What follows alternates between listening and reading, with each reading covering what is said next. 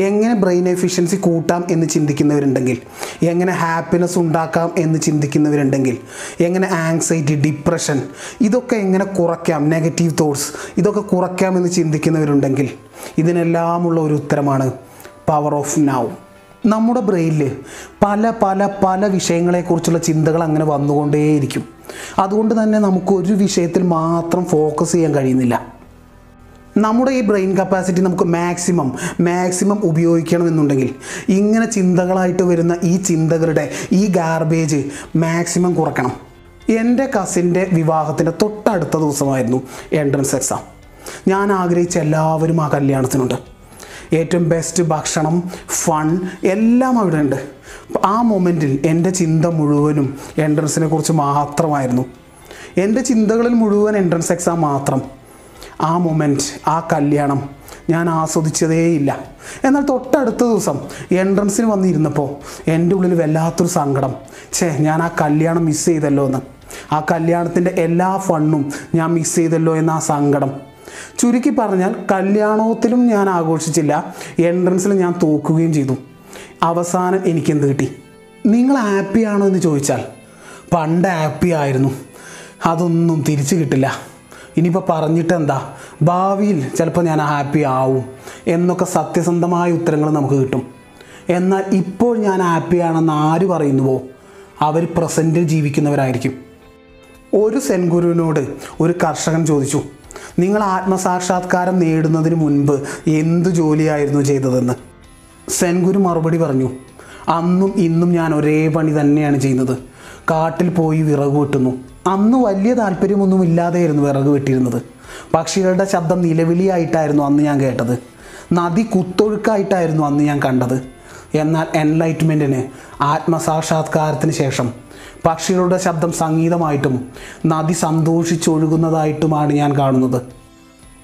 അപ്പോൾ എല്ലാ അർത്ഥത്തിലും നമ്മുടെ ദുഃഖങ്ങളുടെ കാരണമൊക്കെ ചിന്തകളാണ്. അതിനൊന്ന് മാനേജ് ചെയ്യാൻ കഴിഞ്ഞാൽ നമ്മൾ ജയിച്ചു ഇങ്ങനെ ഇങ്ങനെ ചിന്തിച്ച് ചിന്തിച്ച് ആ ചിന്തകളുടെ ഒരു ലഹരിയിൽ അങ്ങനെ പോയി. നമ്മൾ ചിന്തകൾ ജീവിക്കുന്നു സന്തോഷിക്കുന്നു. എന്നാൽ യഥാർത്ഥ ജീവിതം യഥാർത്ഥ ജീവിതം നമ്മൾ എക്സ്പീരിയൻസ് ചെയ്യാതിരിക്കുന്നു. എന്നാൽ സത്യത്തിൽ ഒരു ഫെയിലിയർ ആയിട്ടായിരിക്കും കാണുന്നത്. കാരണം ലൈഫ് പ്രസന്റിലാണ് സത്യം പറഞ്ഞാൽ പ്രസന്റ് മാത്രമേ ഉള്ളൂ. ഫ്യൂച്ചർ നമ്മൾ അനുഭവിക്കുന്നതും പ്രസന്റ് ആവുമ്പോൾ മാത്രമാണ് ഇങ്ങനെ ഒന്ന് കഴിഞ്ഞ് ഒന്ന് അങ്ങനെയുള്ള ചിന്തകളുടെ ലഹരി ജീവിക്കുന്ന ആളുകൾ അവർ വിചാരിക്കുന്നത് ഞാൻ ആരോ ആണ് എന്നാണ്. അധിക അളവിൽ പണം ഉണ്ടാക്കിയവരെ കുറിച്ച് നടന്ന പഠനങ്ങളിൽ ഇങ്ങനെയാണ് പറയുന്നത്. അവർ ജീവിക്കുന്നത് പ്രസന്റിലാണെന്നാണ് പ്രസന്റ് പ്രസന്റ് എന്നൊക്കെ കേൾക്കുമ്പോൾ നമ്മൾ വിചാരിക്കും ഇനിയിപ്പോൾ ഫ്യൂച്ചറോ ഗോൾസോ ഒന്നും വേണ്ട. പ്രസന്റിൽ അങ്ങ് അടിച്ച് പൊളിച്ച് തീർക്കാമെന്ന്. എഴുത്തുകാരൻ പറയുന്നു അങ്ങനെയല്ല കാര്യങ്ങൾ. മൈൻഡ് നമ്മുടെ കൺട്രോളിലായിരിക്കണം നമ്മൾ വിചാരിക്കണം പാസ്റ്റിനെ കുറിച്ചും ഫ്യൂച്ചറിനെ കുറിച്ചും ചിന്തിക്കണമെന്ന്. അപ്പോൾ ചിന്തിക്കാം. എന്നാൽ ഇപ്പോൾ സംഭവിക്കുന്നത് നമ്മുടെ കൺട്രോൾ ഇല്ലാതെ ഒരുപാട് പാസ്റ്റിനെ കുറിച്ചും ഫ്യൂച്ചറിനെ കുറിച്ചുമുള്ള ചിന്തകൾ ഇരച്ച് കയറി വന്നുകൊണ്ടിരിക്കുകയാണ്. ഇതുപോലെ നിയന്ത്രണമില്ലാത്ത ഈ ചിന്തകൾക്ക് കാരണം എന്താണ്? ഇത് അന്വേഷിച്ച് നമ്മൾ പോകുമ്പോൾ അവസാനം എത്തിച്ചേരുന്ന ഉത്തരം ഈഗോ എന്നാണ്. എന്ന് കരുതി നമുക്ക് ഈഗോയെ കുറ്റം പറയാൻ കഴിയില്ല. ഈഗോ കാരണമാണ് പല മനുഷ്യരും ലൈഫിൽ വിജയിക്കുന്നത്. പക്ഷെ വിജയിച്ചൊക്കെ കഴിഞ്ഞ ശേഷവും ഉള്ളിൽ ഈ ചിന്തകൾ അവരെ വേദനിപ്പിച്ചുകൊണ്ടിരിക്കും. അപ്പുറത്തെ ആളേക്കാൾ വലിയ വീടുണ്ടാക്കാൻ നമ്മൾ കഠിനാധ്വാനമൊക്കെ ചെയ്ത് വീടുണ്ടാക്കി. നമ്മളൊന്ന് സന്തോഷിക്കാൻ തുടങ്ങുമ്പോൾ തൊട്ടപ്പുറത്താൾ നമ്മളേക്കാൾ അതിലും വലിയ വീടുണ്ടാക്കി. അവിടെ തുടങ്ങി വേദന. ഞാൻ പറഞ്ഞത് നമ്മുടെ ഒരു മൈൻഡ് സെറ്റിനെ കുറിച്ചല്ല. ഈഗോ നമ്മളെ എങ്ങനെയൊക്കെ വേദനിപ്പിക്കും എന്നതിന്റെ ഒരു ഉദാഹരണമാണിത്. ഇന്റർവ്യൂസിൽ സ്ഥിരം ചോദിക്കുന്ന ഒരു ചോദ്യമുണ്ട്. ടെൽ മീ യുവർ സെൽഫ് എന്ന്. എന്റെ ഐഡന്റിറ്റിയാണ് ഞാൻ പറഞ്ഞു കൊടുക്കുന്നത്.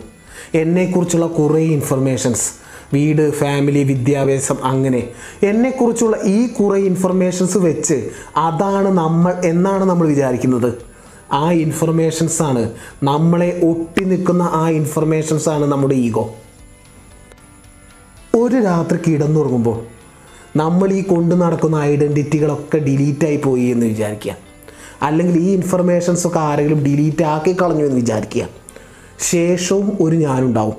ശേഷമുള്ള ആ ഞാനിന്റെ പേരാണ് എൻലൈറ്റ്മെന്റ് ശ്രീബുദ്ധൻ എൻലൈറ്റ്മെന്റിനെ കുറിച്ച് പറഞ്ഞത് എല്ലാ ദുഃഖത്തിന്റെയും അവസാനം എന്നാണ്.